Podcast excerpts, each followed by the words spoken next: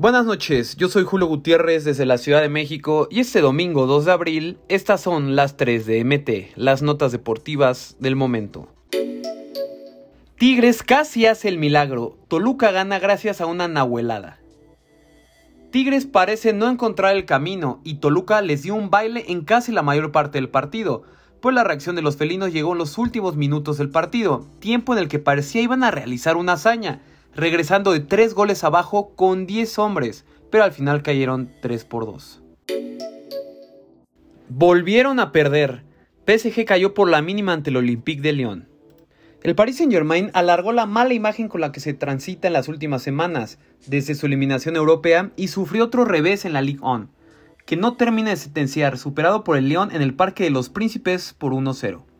El Lyon, vencedor, lanzó un nuevo aviso al PSG, que deambula por la competición en las últimas jornadas y que da la sensación de afrontar el tramo final de la temporada sin retos que asumir.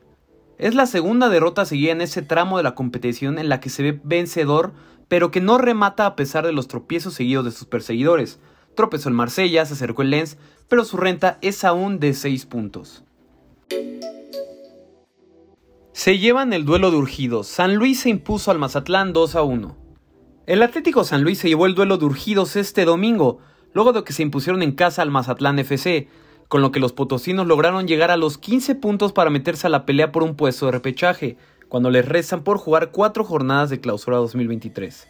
La pizarra se abrió con autogol en Néstor Vidrio y en la reanudación del segundo tiempo los del Mazatlán lograron igualar los cartones al 49, aunque con mucha fortuna, luego de que Eduard Bello encontró un rebote del arquero potosino. El tanto de la victoria para el San Luis llegaría por la vía del penal, mismo que hizo efectivo Ángel Saldívar al 56, cuando sacó un potente zurdazo raso y cruzado que dejó fuera de combate al arquero rival. No olvides suscribirte para recibir la información deportiva más relevante del momento.